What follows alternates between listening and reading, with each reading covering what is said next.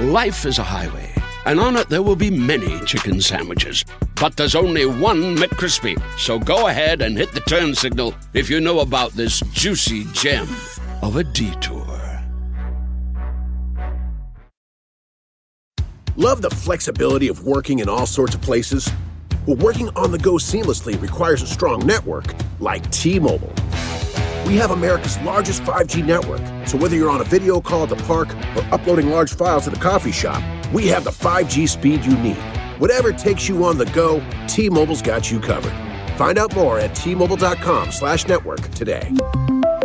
Coverage not available in some areas. See 5G device coverage and access details at T-Mobile.com.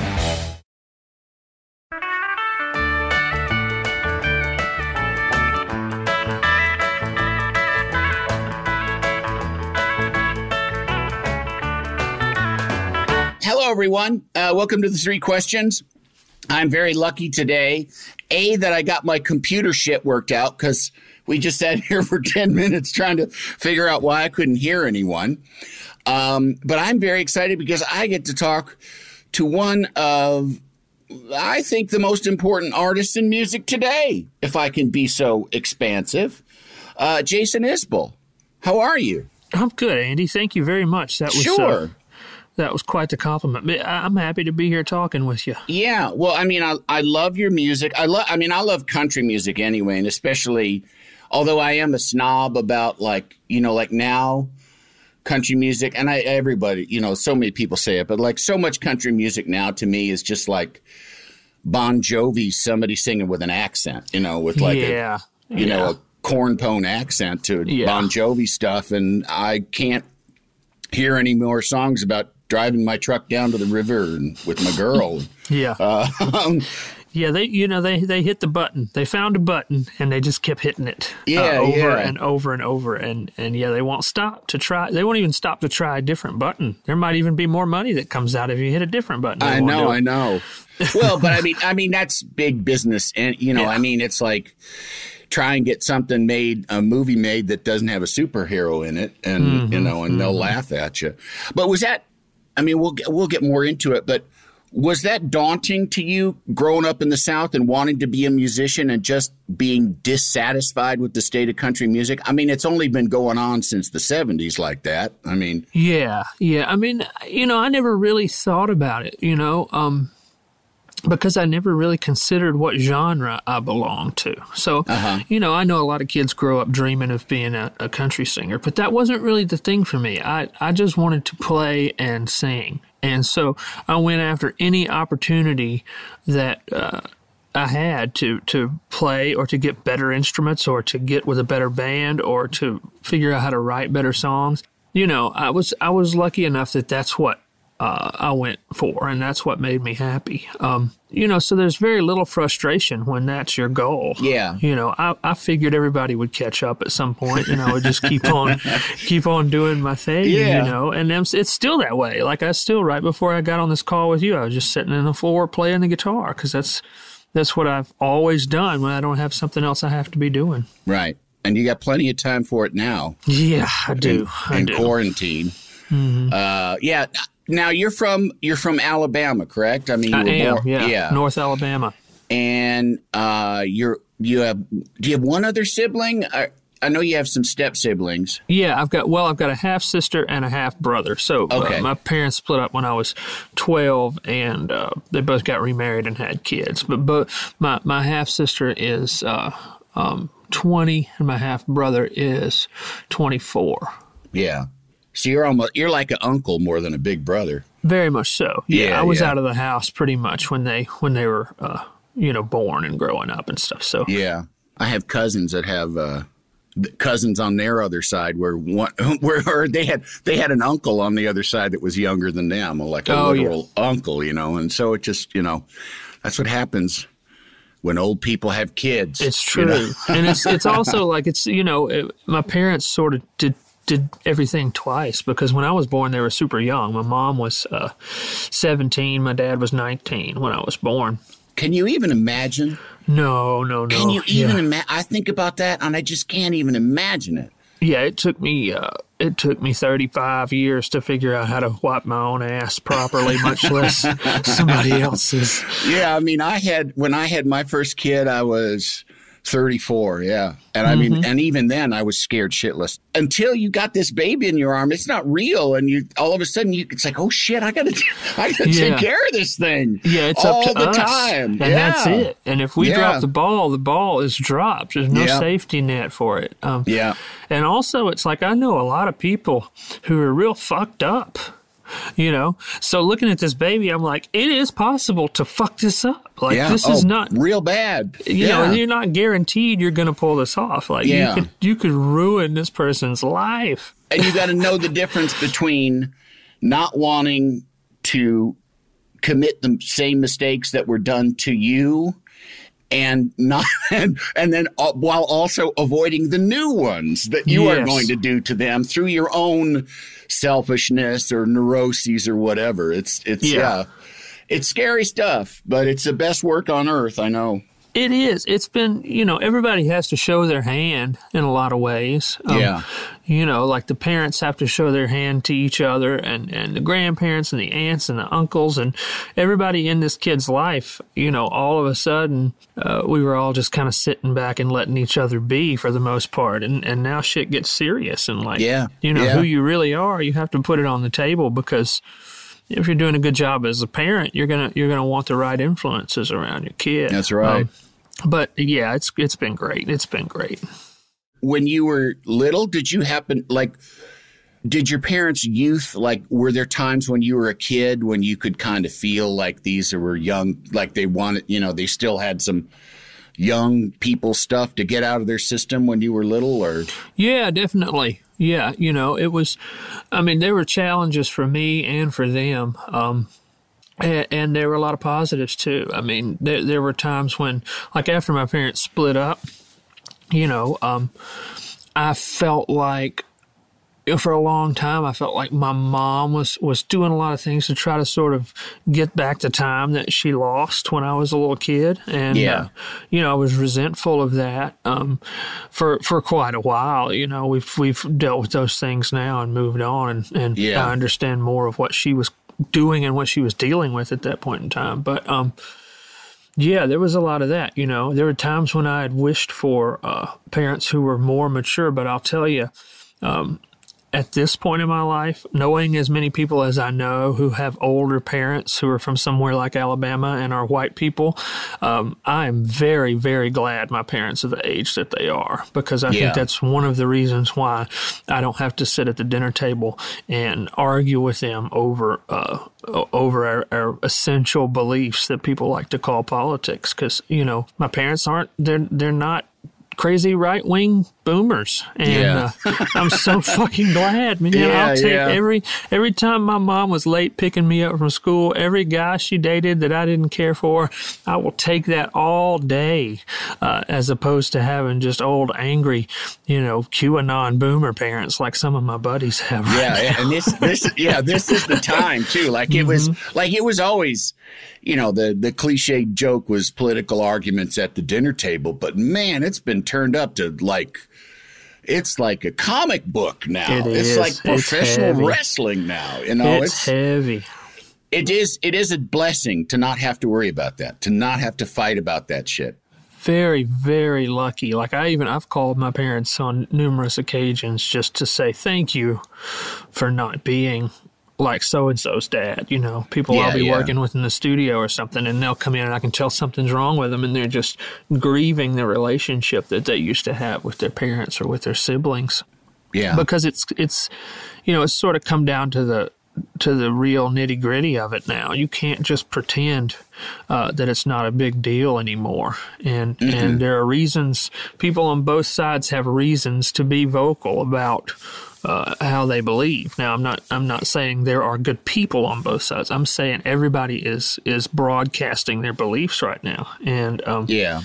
it kind of has to be that way because we're in one of those little little growth spurts. Hopefully, you know. Yeah, I, I hope so too. And I mean, and I hope it changes something because, like, what happened on January 6th did it changed the things for everybody because I think even within, you know, the propaganda machine of of the Republican Party, you know, they say they've been saying shit like Joe Biden's dangerous radical socialist agenda, which is like, yeah. wait, that's Joe Biden you're talking about. Yeah, Take right, it easy. Right, exactly. So there's there's that level of bullshit that you just get used to. And, you know, and then Trump was such a liar. Everybody kind of got used to that. But then when it came down to the real thing, of attacking the Capitol.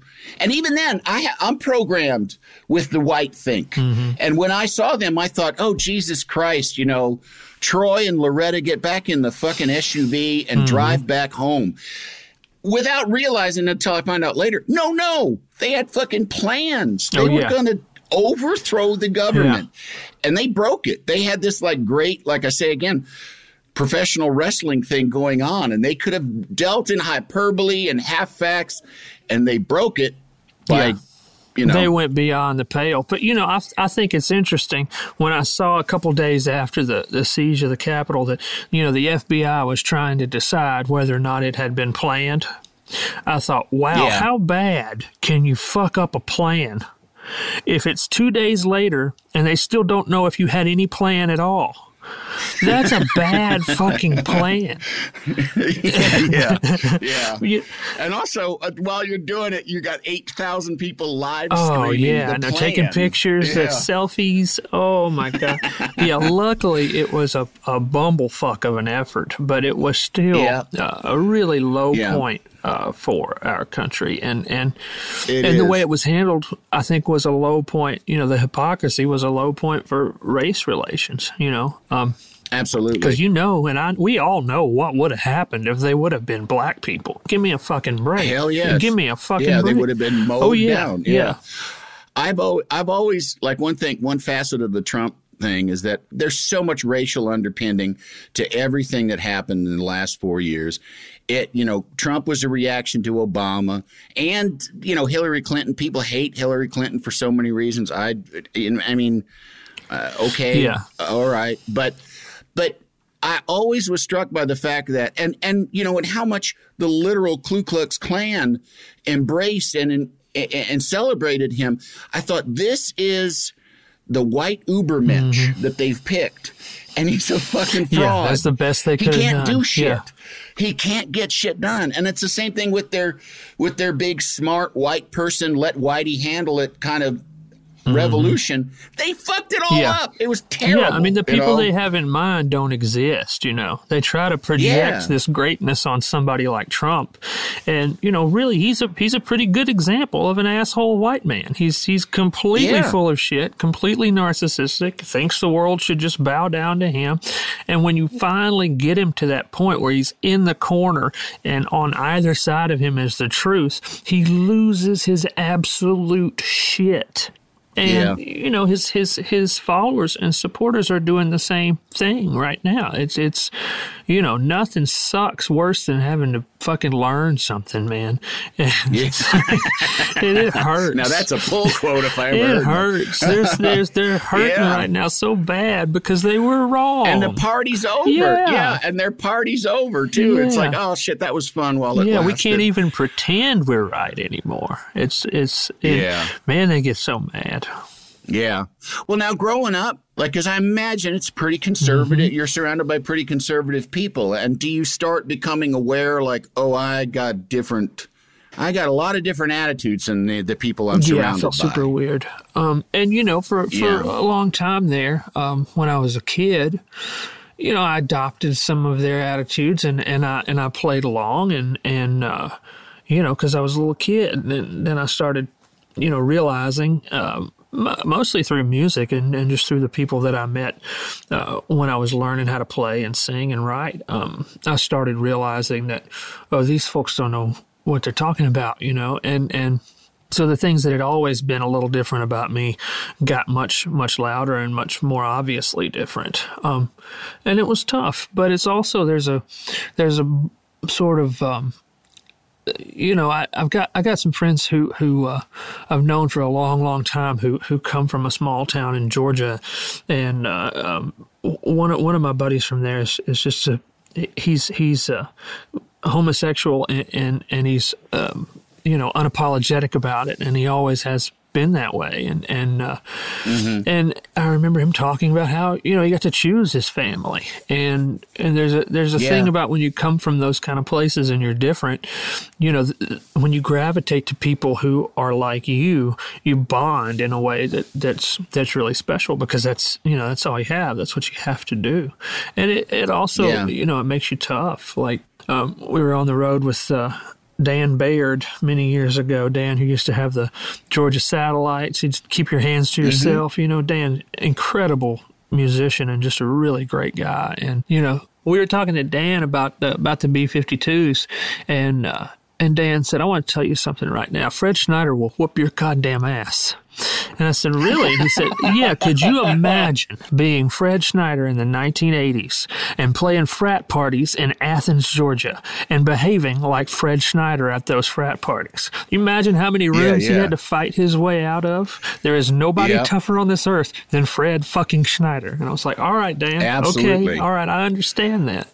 My ex wife and I, one time when we were driving cross country, we stopped in Fort Smith, Arkansas to have dinner, and our waiter was obviously gay, and we just were both like we just thought how the to be gay in Fort Smith, Arkansas, is a real particular kind of gay. Yeah, yeah, no uh, kidding. Because yeah, it's just a hostile environment, and you know, and for kids that are, you know, there are kids that are like, what are they? What do you expect them to do? And I guess what they expect them to do is squash themselves into some little box. Yeah. Yeah. Open know. up a florist shop and come to Jesus. And, and, uh, yeah. And I know a lot. I mean, I, there, there are people back home who are going to hear that and think I'm talking about them, you know, yeah, uh, yeah. because there were a ton of those kids. And I was lucky enough to where, you know, yeah, I was, I was, heteronormative and, and, and white and, and I looked like everybody else and I could blend in if I needed to. But also when I got home, you know, my parents were cool and, and their parents were cool. And we sat around and played music yeah. and listened to records and read books and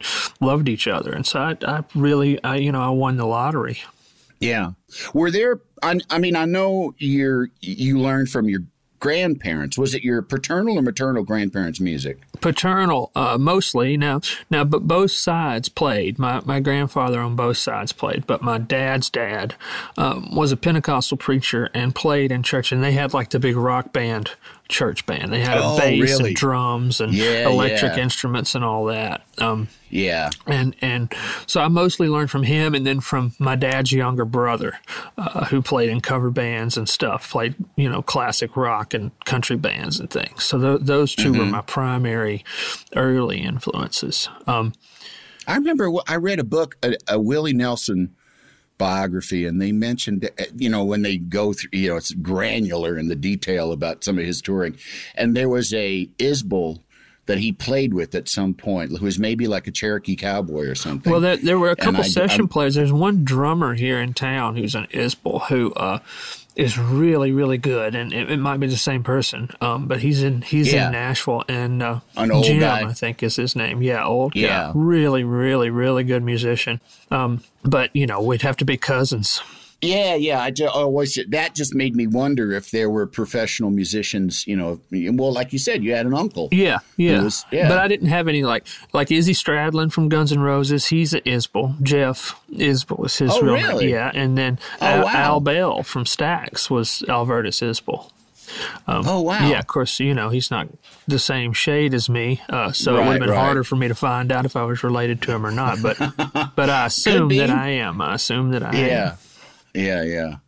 Um, now, when you get to teenage years, is the rebellion in you uh, externalized? Not yet. No, not not in yeah. my teenage years. It took me until my twenties to really start, you know, uh, letting off steam in an unhealthy way. Um, because I just I had a bunch of books and I had a guitar and I got through my teen years that way, you know, hanging out with, with my family and my small group of friends. And then I went to college in Memphis. Um, University of Memphis used to be Memphis State.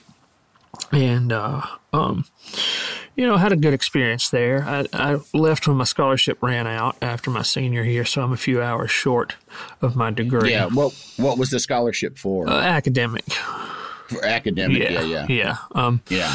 And then I got the like Pell Grant and the and the federal loans and all that yeah. all that stuff because my parents didn't make a lot of money. Um, Yeah, I'm one screen. I'm one screenplay and one uh, term paper short of my college degree, and then I just kind of realized. "Ah, I'm not going to need that at film school. Yeah, you know, yeah. like like nobody nobody's like, well, we'd love to hire you to pull cable on our commercial, but we see you don't have a degree. Yeah, You know, yeah, yeah. I wish I never, I never would have come on you guys' show if I'd known you didn't finish finish college, Andy. This is bullshit. Well, for me at the time, it felt like because all my, I think all my mother's siblings got all, you know, like uh, just a, a hair's breadth away from graduating, and they all kind of struggled. And so I was like, oh shit, am I keeping up with the family tradition? But evidently not. I mean, look at me now. Yeah, I've got a podcast. you got a podcast and everything, and everything. and everything. So what what what made you choose that school? Was it because of the the scholarship, or had you looked around at different places, or I didn't want to go anywhere where I knew anybody. Um, so Yeah. that ruled out like Alabama and Auburn and and uh, North. Al- That ruled out all the in-state schools. Um, Mm-hmm. You know, and I applied to a bunch of different places and, and got good scholarships from pretty much all of them because I did well on the standardized tests and and you know did my homework and all that kind of shit. Um, yeah, and I just I picked Memphis because um one thing that that really uh, uh, made me want to go there was that Jeff Buckley was there, you know, performing uh, every week, and then like right Oh, wow. after I got accepted, he fucking drowned, so I never saw him. But Yeah. but you know, there was just what music. an asshole! Yeah, what a what an asshole. There was there was music. Uh, yeah, there was music happening in in Memphis, and uh, Yeah. you know, and and I thought maybe I'll go there and be able to find other people like me, and and that didn't necessarily pan out musically, but I did. Uh, have a good experience in school and I, and I learned a lot. I learned a whole lot. Like my first semester there, I, I you know, was not, I, I didn't have a lot of social skills at that point. So I kind of ran my roommate off after a couple days and, and wound up just keeping the whole uh, dorm room to myself. And What? What? Yeah. Were you just what? Elaborate a little bit. I don't remember why he didn't like me. I don't know if it was my weird old music or what, because this was like 1997, you Yeah. know, and it wasn't really hip to like listen to old records and and I see. you know, I was I was pretty weird for 1997 in Memphis, and uh, and so my roommate moved out. His name was Albert. I remember Albert, and he looked. I think he was a pre-law Albert. You know, it just tucked his Yeah, shirt yeah. in and stuff. So it, it wasn't going to work out with us. Um, but he moved out, and, and I kept the room, and I had my guitar amp in the room. And my neighbor next door would play really, really loud music, so I would just, I would just play guitar really loud uh, because you know there's no home stereo that can compete with a Fender tube amplifier. uh, so he started turning his his music down. But uh, one day, like uh, you got to understand, where I went to school in Alabama, it was only white kids, like lower middle class white kids. That's it. You know, there was a few like real dirt poor white kids, but that was all we had there Yeah. and I was in the dorm that housed the uh, the academic scholars and the athletic scholars. So you know, we had the basketball team was on a floor over me, and uh, you know the football team was in that all, and then we were in Memphis. You know, so there's a bunch of black kids in that in Yeah. that dorm. And one day I was playing my guitar, and this this kid starts banging on the door, and I open it up, and he's like seven feet tall. You know. Um, and uh, just I mean, he looked like you know Michael Wilson or, or Penny Hardaway or something like gigantic, and I was terrified because I thought I'm playing too loud. This guy's about to beat the shit out of me. And he said, "Is that you playing the guitar in there?" I was like, "Yeah, that's me. I can turn it down." He's like, "No, no, can I bring my boys?" And I was like, "Well, yeah." So he went and got like four or five It other depends. guys. Yeah, I mean, I don't. What are you about to do? But he went and got like four or five other guys, and they came and sat in my little cramped dorm room and rolled blunts and put on like I remember they put on the first Roots record and Oh, wow. like three or four different records that were really popular at the time. And I just played along to those records because I mean I'd already been doing some session work and stuff at that point. That was easy for me. But to them it was unbelievable that anybody could do that. So I, I made some friends that way you know. Memphis is one of those towns where you know one day can be so beautiful and so enlightening from a from a perspective of like racial unity and then the next day can be just hell from the 1950s you know you see Yeah. it one like immediately. And so it was like that. Some days were beautiful like that and then some days i would walk past a sit-in in 1997 Yeah. it was wild but it was it was a good introduction for me to the rest of the world that's for sure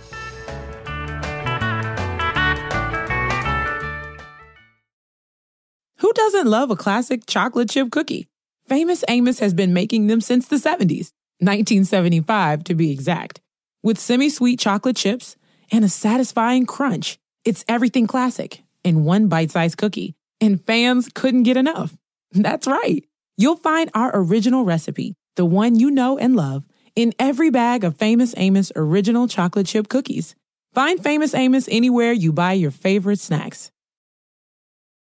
Life is a highway, and on it there will be many chicken sandwiches. But there's only one McCrispy. So go ahead and hit the turn signal if you know about this juicy gem of a detour. Love the flexibility of working in all sorts of places?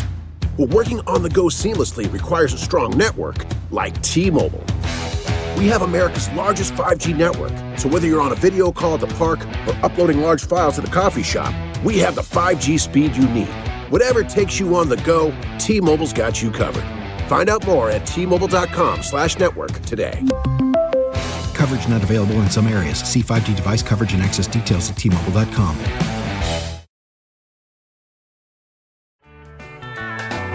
Can't you tell my love's a growing? At what age do you start really seriously writing songs?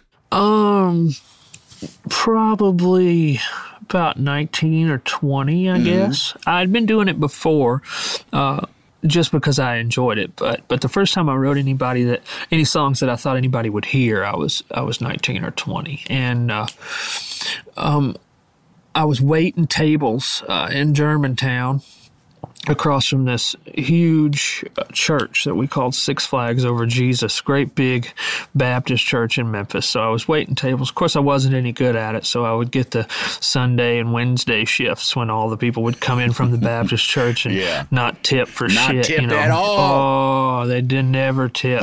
Worst, worst days to possibly work at a fucking Applebee's. Brunch But, um, shifts. brunch shifts are punishment. Yeah, it was it was rough, and they were not nice, and it was. But there was one guy that was working there with me who uh, told me he wrote songs, and and we started talking about it, and he booked a show at a little coffee shop uh, downtown, and he asked if I wanted to come and open the show for him, and I said, well, yeah, and that you know I think I can do that, and he said you'll need like half an hour of your own material, and I was like, oh yeah, I've got plenty of my own songs just lying around. I did not have any of my own songs Oh, dear. lying around. So I just went uh, home and stayed up all night. I remember I was drinking uh, Gatorade and Everclear and uh, uh, typing 'Cause on like a smart. two E. Yeah, because Yeah. I because I was because I had goals I knew how to fucking achieve. Um, but uh, I was you know typing on like a fucking. Apple IIc or some shit, and I stayed up all night and wrote thirty minutes worth of songs, and I went and played them the next day, opening my set for this guy. And then uh, when school was out and I went back home for the summer, uh, me and some of my friends got together and recorded those songs in a basement studio, and I took them into Fame, uh, the the studio there in Muscle Shoals that kind of started the whole Muscle Shoals sound thing. Um, I took it into to those folks, Rick Hall and his son Rodney, and you know, thinking that maybe they would want to record my band and make a record on us. And they didn't want to record the band, but they wanted to know who had written the songs. And it was me. So they signed me to a publishing deal you know, where I got a draw of like 800 bucks a month and I was able to quit waiting tables and just be a songwriter for a living. Wow. And you're like yeah. 20, 21 at this point? Yeah, I was 21. Wow. And then uh, just a couple months after that um, was when I joined the Drive By Truckers and went on the road with them. Wow, that all happened real fast. Yeah. Very, very fast. Yeah, very fast. How that first night? How the how did it go? How the how the crowd like the songs? It went very well. You know, the place, what was it called? The Map Room, I think. And mm-hmm. it was this little coffee shop down. There's a little shoe store there now. And matter of fact, the shoes I have on right now, uh, I bought in that place because the last time I was in Memphis, I was walking around downtown and I thought, I wonder where that place was. And I Googled it on my phone and I was standing right in front of, oh, the, wow. of the door when I did that. It was amazing. So I was like, I got to go in and talk to this guy. And it was a black owned shoe store. And I went in and bought a pair of shoes and told the guy that, you know, I played my first songs in public at that place and I got a bunch of Grammys and shit. He was super excited and it was it was really neat. Um, Did he know who you were? Or? No, yeah, hell no. Yeah, yeah. yeah, it's not his kind of music, I right, don't think. Right, but yeah. uh, but he was super cool about it, you know. Um, but uh, it went well, you know. Th- this was the same place they would have poetry readings uh, every like Wednesday night. And I went in one night and took my notebook and, and signed up and got up and read a couple of my poems. And, and I was wearing like a polo shirt and khaki pants and like a braided belt, you know, like yeah, 1998, sure. you know. And, yeah, like and, you're going uh, to brunch. I was going out somewhere, you know, so yeah. I, I, put on my cl- nice, nice shirt, my nice pants, and I tucked my shirt in and and I sent out and read these poems, and about halfway through the first one, uh, the lady who ran the place came out from the back and and uh, uh, she said, "Hold on, now you know people are reading poems that they wrote, not just poems that they like." And uh, and I said, "Well, have you heard this one before? Because I just wrote it yesterday." And she said, "No, uh, continue." And then after that, I was welcome. I was welcome at the hippie coffee shop after yeah. that. You know, because I certainly didn't look the part. I did not look like a creative person at all. I just yeah. looked like some redneck who decided to tuck his shirt in that night. But um, but that place, I have fond memories of that place. It went well, and then I got home and got a job just writing songs. So that yeah. was great. Now, when you were writing those songs, when you get that first contract to write songs, I mean, they're hiring you because they think these songs are songs that will sell. Mm. How yeah, much? They were, they how much? Wrong. Yeah, how much of that pressure? You know, just the balance of expression versus commerce is is a. Are you aware of right away? You know, I'm aware of it, but I've always made it a point to try to ignore it. Yeah. And you know, eh, honestly, like I saw yesterday or day before yesterday, where like the Billboard uh, Hot 100 songwriters. You know, they do like, they do the Hot 100 singles and the Hot 100 albums and the Hot 100 artists and the Hot 100 songwriters. And I was number 13 this week on their Hot 100 songwriters. And it was like Bieber and, you know, Finneas, uh, Billie Eilish's brother, yeah. and, and uh, all these people that are like actual popular musicians. And, uh, the reason I was there is because this guy, Morgan Wallen, just put out a country record that has one of my songs on it. And the song is called Cover Me Up. And I put it on Southeastern. I wrote it when I got sober. Yeah. Years ago, you know, um, with no inclination whatsoever of trying to make a hit song. I just that yeah. song is the most visceral expression of what my life was like and, and what kind of changes I was going through and you know my love for my wife and just it was completely from the heart. There's no way that song would ever be a hit. And yeah. now all these years later, um, you know, that song's on a record that sold a whole bunch of copies and yeah. and I'm a popular songwriter this week. Did that song did that was that song a single off the album and did it chart? It was you know, he did.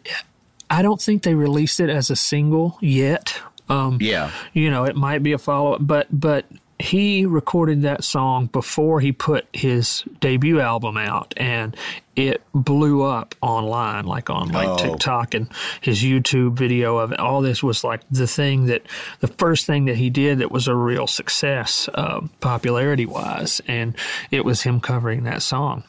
Yeah. And of course, a bunch of a bunch of purists got angry about it, you know, and and the whole time I'm over here going, "This is a good thing for me, you guys. I didn't have to do anything. I already Yeah, wrote yeah. this. All I got to do is go to the mailbox. Y'all be everybody be cool, you know. Let the kids sing my song, you know." Yeah, yeah, yeah. but uh but yeah it was really interesting and I, honestly i feel like you know for me and there's a lot of luck that comes with this too i'm a very very fortunate person uh, in a whole lot of ways but what has served me best is is just you know getting as far into the process as possible and writing as honestly and openly and and uh, uh, you know working as hard to make everything honest and true and natural. You know that's wound up serving me really well as far as you know success commercial success goes it just Yeah. that's what people want from me and that's what I want to do and and and as long as I don't fight it and just just do my very best to be honest in the songs they'll find their way to people eventually even if it takes a decade like this one has Yeah. How much of like your own personal catharsis is your writing process? Like, are you, uh, like, does it just a kind of a complicated idea come to you, of like a relationship thing, or, and then how much are you trying to kind of like, I need to figure this thing out in my life, so I think I'm going to write a song about it. the the idea the initial idea is is usually not complicated. And and I, I try for that. Like I try to keep the original idea simple because I feel like if I tell the story right and if I create the characters right then they will behave in complex ways um, you know, like if you're writing a book, you, you know, usually people who who write great novels, they don't know how it's going to end when they start Yeah. it, you know, and they don't start out with a story. They start out with with people and and with relationships and with dynamics. Yeah. Um, and or even a place. You know, yes, sometimes just a the place, just Yeah, a yeah. room, and and if you're open and and you're working hard and you stay focused, then the stories will make themselves obvious to you. Um, and that's that's how it's always worked best for me. I start out I start out with something that sounds nice. Usually, you know, I'll sit and sing something over and over, and I think that sounds nice, and maybe that has some meaning in it, you know. And then I just start working. Do words or music come first uh, in any regular way, or is it both? It's both, you know. Uh, Yeah. you know, usually a piece of music will come first. If I sit down with the intention of writing a song, um, I'll usually just start playing first, and then when I get to something that sounds cool, I'll repeat it, and then I'll start writing a lyric. But um, Yeah. but yeah, it's it's it's not really this kind of thing where they come first. You know, it's it's it's kind of like does your setting come first before your dialogue? You know, Yeah, Where they, yeah. they feed each other. You know. Yeah. Well, now you go from you are uh, get on a rocket ship from from college and waiting tables to within like a year being on with a you know a serious touring A band. real that- band. yeah, mm-hmm. and and what is that like? And whenever I hear about a young person getting successful in show business, I just get scared for them. You know, it's like that that Amanda, I can't remember her last name, that read the poem at the inauguration. She's so amazing, and I just felt there's part of me that feels like, oh no, she's getting all this attention now. Yeah, protect her. And I know that's a good thing, but oh, there's so much about that that's destructive. Yeah, yeah. And I'm I wonder, you know, what that was like. I, I think about, and I mean, in between the Tonight Show and the and the TBS show, we did a tour, which was like maybe three months. So I got a taste of what that was like, and a nice taste. It was like it wasn't. We weren't in a van most, you know, we were traveling nice, but I just felt like if I do this, I'm going to be 350 pounds and the uh, and just basically, you know, 80% liquor. Yeah, Uh, yeah. You know, I just couldn't t- imagine what it would be like. Yeah, it was rough. Um, but I was really young, you know. So the physical, the physical toll. I mean, I was pretty much made out of rubber at that point. It, it was really difficult to hurt me. If I if I went out in that fashion nowadays, I would die after about three or four days. You know? It's just, I would just lay Yeah. down in the middle of a fucking Stuckey's parking lot and and cease to exist. Yeah, Uh, yeah. But at that point, it's like, yeah, we can ride eight hours and you know do a couple bumps and drink a half a fucking fifth of whiskey and get on stage. That'll be great. Great. Yeah. You know, let's do that 300 times next year. Um, Is it fun when it starts, or does it does the kind of the the the drudgery of it get to you right away? No, it was fun. It was super fun, yeah. and because I'd never been anywhere, I'd been to Philadelphia um, that was the only, you know, northern, like anywhere north of the Mason Dixon line that I had ever been. I'd never been on a plane. My first wow. flight was from Atlanta to Amsterdam on tour. Wow. You know, I was, I never. That, Atlanta to Amsterdam, that's a trip. That was a trip. And then you get there and you're in and Amsterdam. Amsterdam. Oh, yeah, yeah. no. Yeah. yeah. I, I, I, it was, it was wild, you know, and, uh, and yeah, it took a toll on me. Um, but uh, it took a good 15 years for me to really see the cost of that and, and yeah. you know, what that had done. And, uh, yeah, I mean, I'm grateful for all of it. I mean, there are things now that I would wonder about if I hadn't already done them, you know, at least three times. Um, and at this point in my life, I don't have to wonder what any of that stuff is like. You know, I'm all right just hanging out at home on a Saturday because I know what all that other shit feels like. Right, right. And I won't. I won't ask for the particulars. You save that for the book. Oh yeah, you make no, some money off well, those. I mean, it was it was a blast. Everybody in the yeah. band was older than me. You know, by like almost a generation. Like they they really yeah wow. they were all you know uh, a good I guess 15 to 18 years older than me. Um, but I, I'm going to go on a hunch and say that you were you, you liked being around older people. I did, I did, and and musically, musically, I fit in well with them. Socially, I did not necessarily fit in well with older folks because I was a I was a kid, and I was also, you know, a kid from a I, I was a hayseed rolling around, you yeah. Know but it felt like I was in a gang, you know, and it, and it felt like, uh, I mean, there were just, there were people coming to the shows and watching us play music, and that was my job. And I was on the road and, you know, wearing fucking pearl snap t-shirts and growing my hair out long and drinking whiskey and and I had, my amp was so loud it was great you know it was it was great do you get to have any kind of like home life or are you just living there at like, that point, that, yeah, I didn't have a home life really. Yeah, no. Where were where would you where were you staying, or would you just stay at your folks when you were not touring? Well, eh, I, I had for a while there. I was staying at this house that was, you know, a lot, a lot of I know southern towns have these. I'm sure a lot of towns have them, but you know, a house where like there's a couple of cool people in town that that have a big place, and the, the rock and roll kids come and stay there. I know there yeah. was one in in Knoxville where like Johnny Knoxville and all those kids would crash, you know. And, yeah. And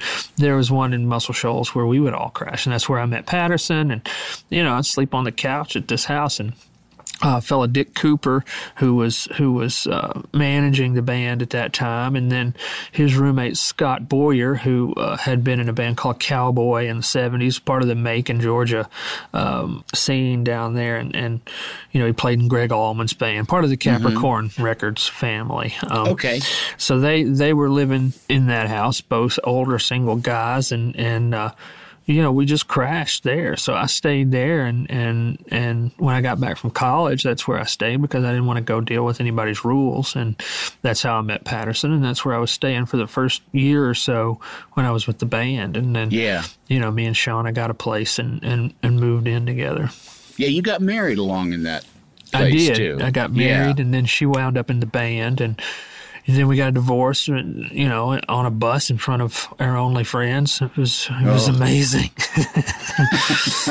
it was Wait, what amazing. do you mean you got a divorce? Or you just you had the fight that led to the divorce, or you actually signed the papers? Well, we never went home. You know, we we had all the fights in front of everybody. Um, yeah. And it was awful, and they were all so sad for us, and we were so angry at each other, and and or I was angry. I, you know, she she was probably angry too, but uh, yeah, but she was a bit more grown than I was at that point in time, and and you know, it was it was a hard hard time. Um, yeah, and you would have thought it would have been enough to get me to to clean my act up, but it took quite a few years after that, you know. But I had to I had to bounce on the bottom for a while. Yeah, yeah. Was the uh Substance abuse was that like probably the main cause of the friction between you and your first wife? Probably. Well, I mean, you know, the things that caused the substance abuse were the I main cause of friction. Um, I gotcha. uh, but the substance abuse certainly exacerbated all those issues. I mean, I just had a bunch of shit that I hadn't even, I hadn't even looked in those rooms yet, much less started to arrange the furniture. Yeah. You know, and uh, Were you did do you have depression? Do you suffer from depression? No, no, No. I don't. Not not in any kind of clinical sense. Um, Yeah. but I definitely was. You know, I, I had a lot of the addict uh, indicators. Uh, you know, just because I obsessed over things and and um, like I had with playing the guitar, I, I took the same sort of obsession to drinking as I did to learning to play the guitar, and I was determined to be the best fucking competitive drinker. Uh, yeah, whatever that means. Um, Yeah, yeah. You know, so it was like everything I did, I did as hard as I possibly could, and yeah, you know, I was, I was not a good husband uh, for anybody. Um, I shouldn't have got married, you know. Um, Yeah. I, sh- I should have just not gotten married. But also, I had a lot of like religious baggage from growing up back home, and and she helped me. She was there for me when I was, you know, ODing or just dangerously getting close to the edge of of drinking myself to death, and and uh, I felt like I owed it to her. I thought she wanted to get married, and I thought, you know, this is the right thing to do, you know. Um, Yeah. and it was not. You know, it was that was that was where some of that raisin had served me wrong.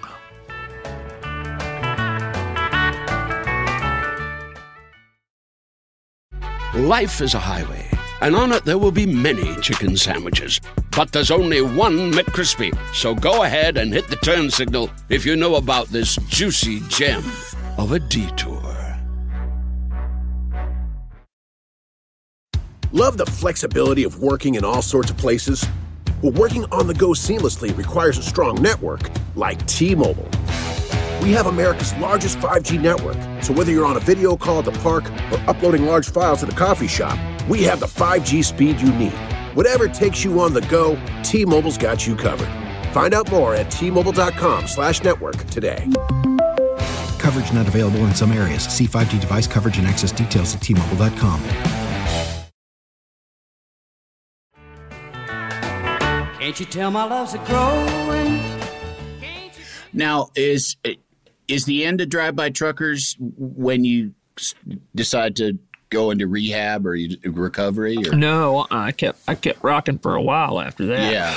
No, I was far far stupider than even we could assume somebody would be. so you Uh, broke up on your own but still kept all the same bad patterns I did well, and you know, I, I, they they told me to leave the band. Like they they suggested that I take a leave of absence and get my shit together, and uh, you know, and and come back later was the original thing. And I was like, well, you guys can't go out and fucking tour as this band if I'm not with you. And so they fired me, which is what I would have done. You know, yeah Um, was it affecting the playing or was it just affecting living with you I'm sure it was affecting the playing. I didn't think it was. I thought I was nailing it every night, but I go back and watch some videos now, and I was definitely not nailing it every night. You know,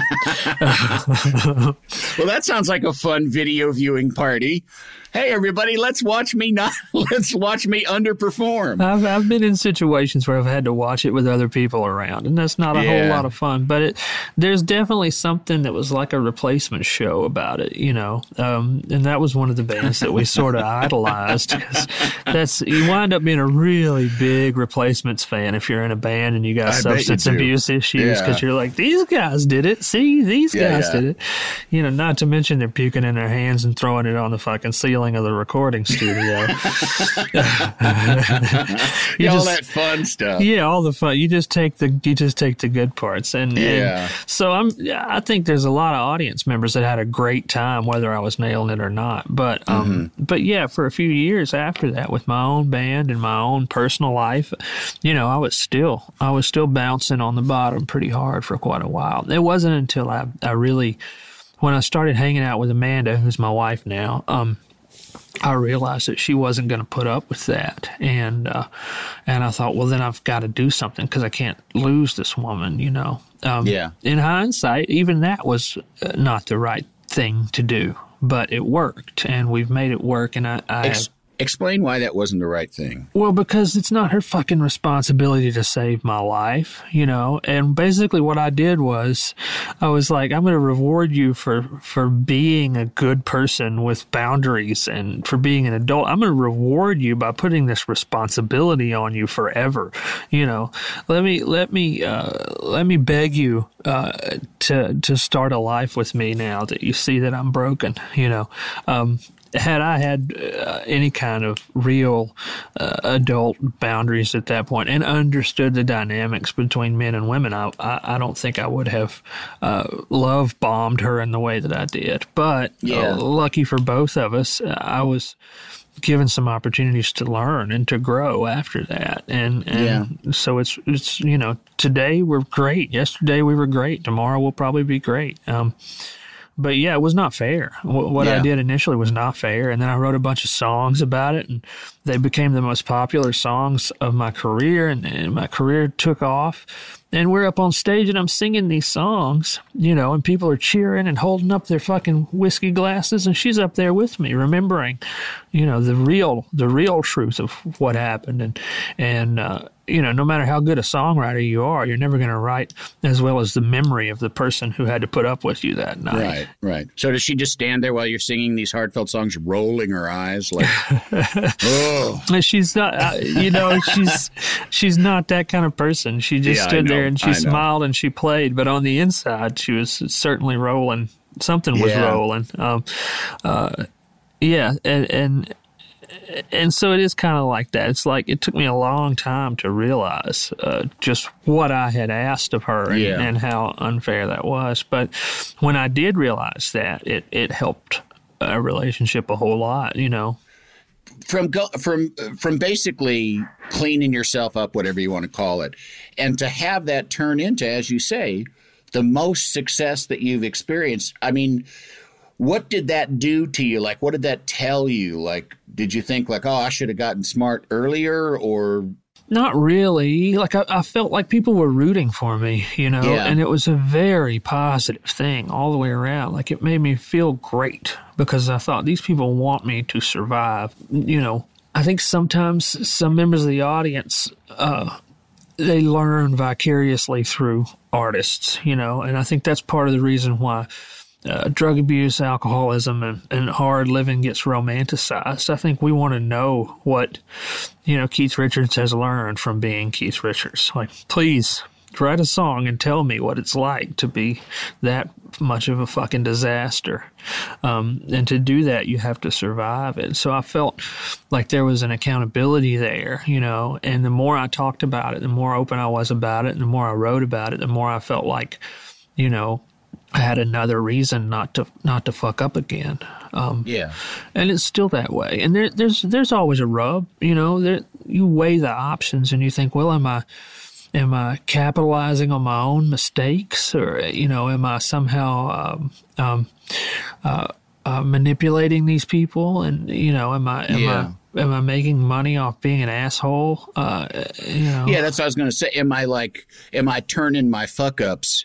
Into content? And am I, you know, did you ever worry about running out of fuck yeah, ups? Yeah, right, know? right. Well, there's a big transition that's so hard for songwriters to make sometimes. And, you know, Dylan did it the opposite. He started out writing about the world and then wound up honing in on writing about Bob Dylan, but he's he's the exception to all of our songwriter rules. Um, yeah, everybody else, you know, they started out writing about themselves, and then at some point they either got their shit together or they decided that this is who I'm going to be, and they yeah. started writing about broader subjects, and that's a hard one because to write about big broad things without being vague uh, is is a challenge. You know, you have to you have to really stay aware and continue to pay attention to the kind of people you knew before you were a famous singer. Yeah. Now, when you had a child, uh, does that in any way affect the, the worry about the about your process, or that you know? Because being an artist too can be a very consuming thing. I mean, you're you're kind of you know you're you're exploring yourself. You're putting yourself through paces. You're, you know, it's all about you and this little factory of you. does having a child is there any sort of like, uh oh, is this going to hurt the songwriting? Uh, no, I, I thought is the songwriting going to hurt her, you know, um, because I know myself pretty well at this point, and I know that the songwriting's going to happen, you know, and I really think it's always going to be the best I can possibly do. I don't ever think there'll be a time when I can devote part of that energy to anything else. So it's about navigating. You know, I got better at this. This switch became faster. You know, switching between being an artist and being a father or being a regular person. You know that that on and off switch. I got a lot quicker with it. You know, Yeah. uh, um, and I think that was the challenge for me was figuring out, you know, how can I just be her dad? And then when I need to be an artist, how can I just be an artist? And that's an ongoing thing. It's Yeah. just something I always work on. But I think as long as you're trying to stay aware of it, it's, it's very possible to, to pull both of those things off. Um, you know, Springsteen's kids fucking love him. You know, I, I- like Bruce's son, he looks just like Bruce, and he fucking loves Bruce, and Bruce is a great dad, and he's such a sweet kid, and I'm like, okay, all right, we can do this. It's Yeah. possible. Yeah, yeah. When you look forward in your life, is it just kind of building on the progress that you've made and continuing to write albums and songs, or is there some other thing that you're, you know, that you kind of are looking for a, a, a bigger, you know, when you look down the road, what do you see? I guess. I don't have these specific goals anymore that are like, you know, play on this show or win this award or whatever. Um, but I do have goals. And, and the way I see it is kind of like when I'm writing a song, you know, and I'm in that editing phase. And, and, you know, I want first and foremost to be able to enjoy and be satisfied with the editing phase of my life. And I think that's you know i'm i'm my happiest and my most productive. I'm just the the best version of myself when i'm satisfied with the process. Um and so I think the older I get, the more I try to live in the moment. And it's part of my recovery, and it's part of my philosophy, and it's part of my music, and it's part of my parenting. And, you know, just try to show up and just really clock in and be here every single day.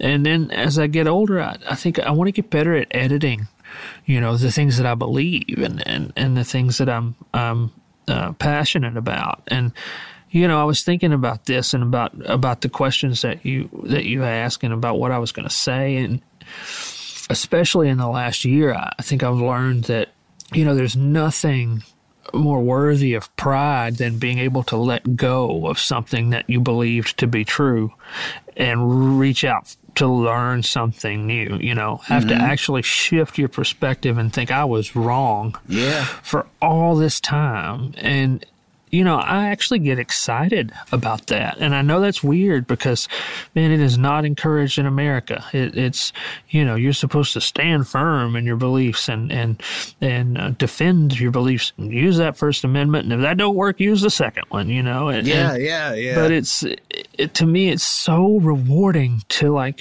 see the light Yep. you know and figure out oh man i've been wrong like i remember when the dixie chicks thing happened you know thinking well they they they got that way because they're they're too different from their audience you know? Uh, personally they have this one set of beliefs and their audience has another. And i thought that for a long time. And then we were playing the roundhouse in london that same venue where that happened where natalie said what she said. And Yeah. I was walking around the, the venue before the show and I thought, no, no, no, that happened because they were women. And then I started looking up some things that other people, other country singers had said, and I was like, "Oh yeah, that's that's because they were women. That's Yeah. what getting Dixie chicked means, you know." yeah, yeah. and and those moments to me, like I feel so alive when I realize, oh, I've been wrong for all these years. Isn't it beautiful to have been wrong, you know, and not be wrong anymore? it's the the places that I really uh, that I really notice it is like when my kids got to an age where they would point out something to me that would make me question what I did, and I would have to say, "Oh, honey, I'm sorry, I was wrong about that," or like you know, like, and just the feeling like I.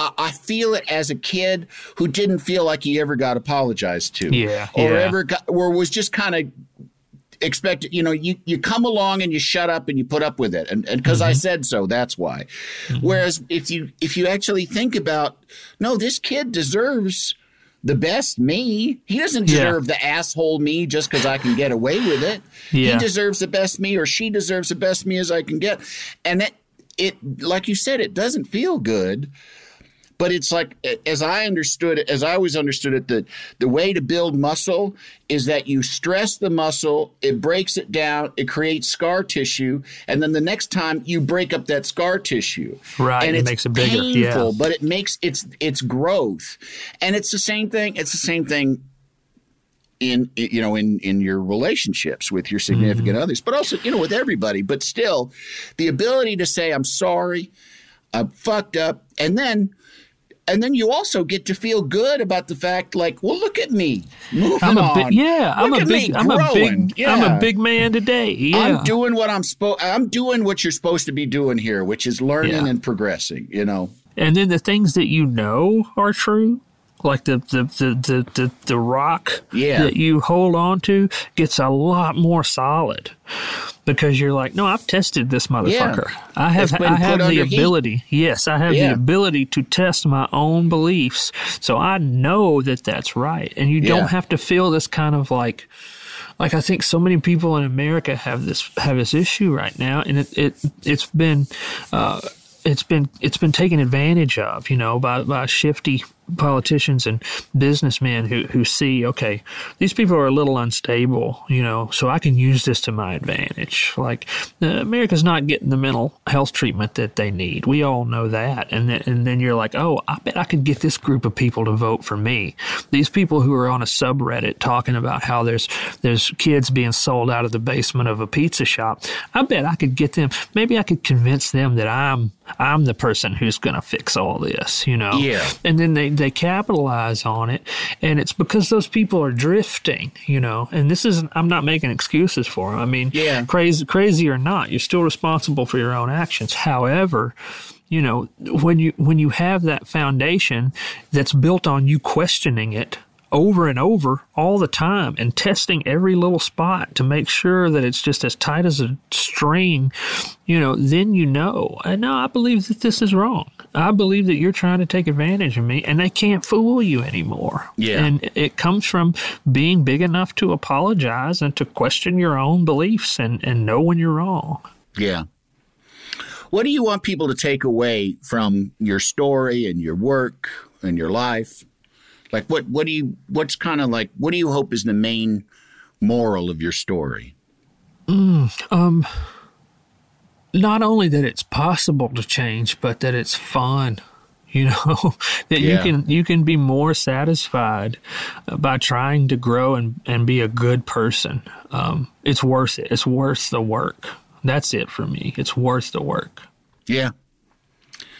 Well, that's a pretty good one. Hmm. I might I might cross stitch that.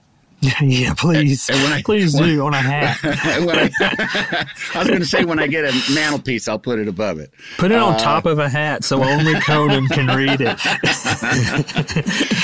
well, Jason, thank you so much for taking the time and talking to me. I really appreciate it. Thank you, Andy. I enjoyed talking with you love to you and yours and uh, and thanks again and thanks to all of you out there for listening and uh, we will be back at you next week got a big big love for you the three questions with andy richter is a team coco and earwolf production it's produced by me kevin bartelt executive produced by adam sachs and jeff ross at team coco and chris bannon and colin anderson at earwolf our supervising producer is Aaron Blair, associate produced by Jen Samples and Galit Sahayak, and engineered by Will Beckton. And if you haven't already, make sure to rate and review the three questions with Andy Richter on Apple Podcasts. This has been a Team Coco production in association with Earwolf.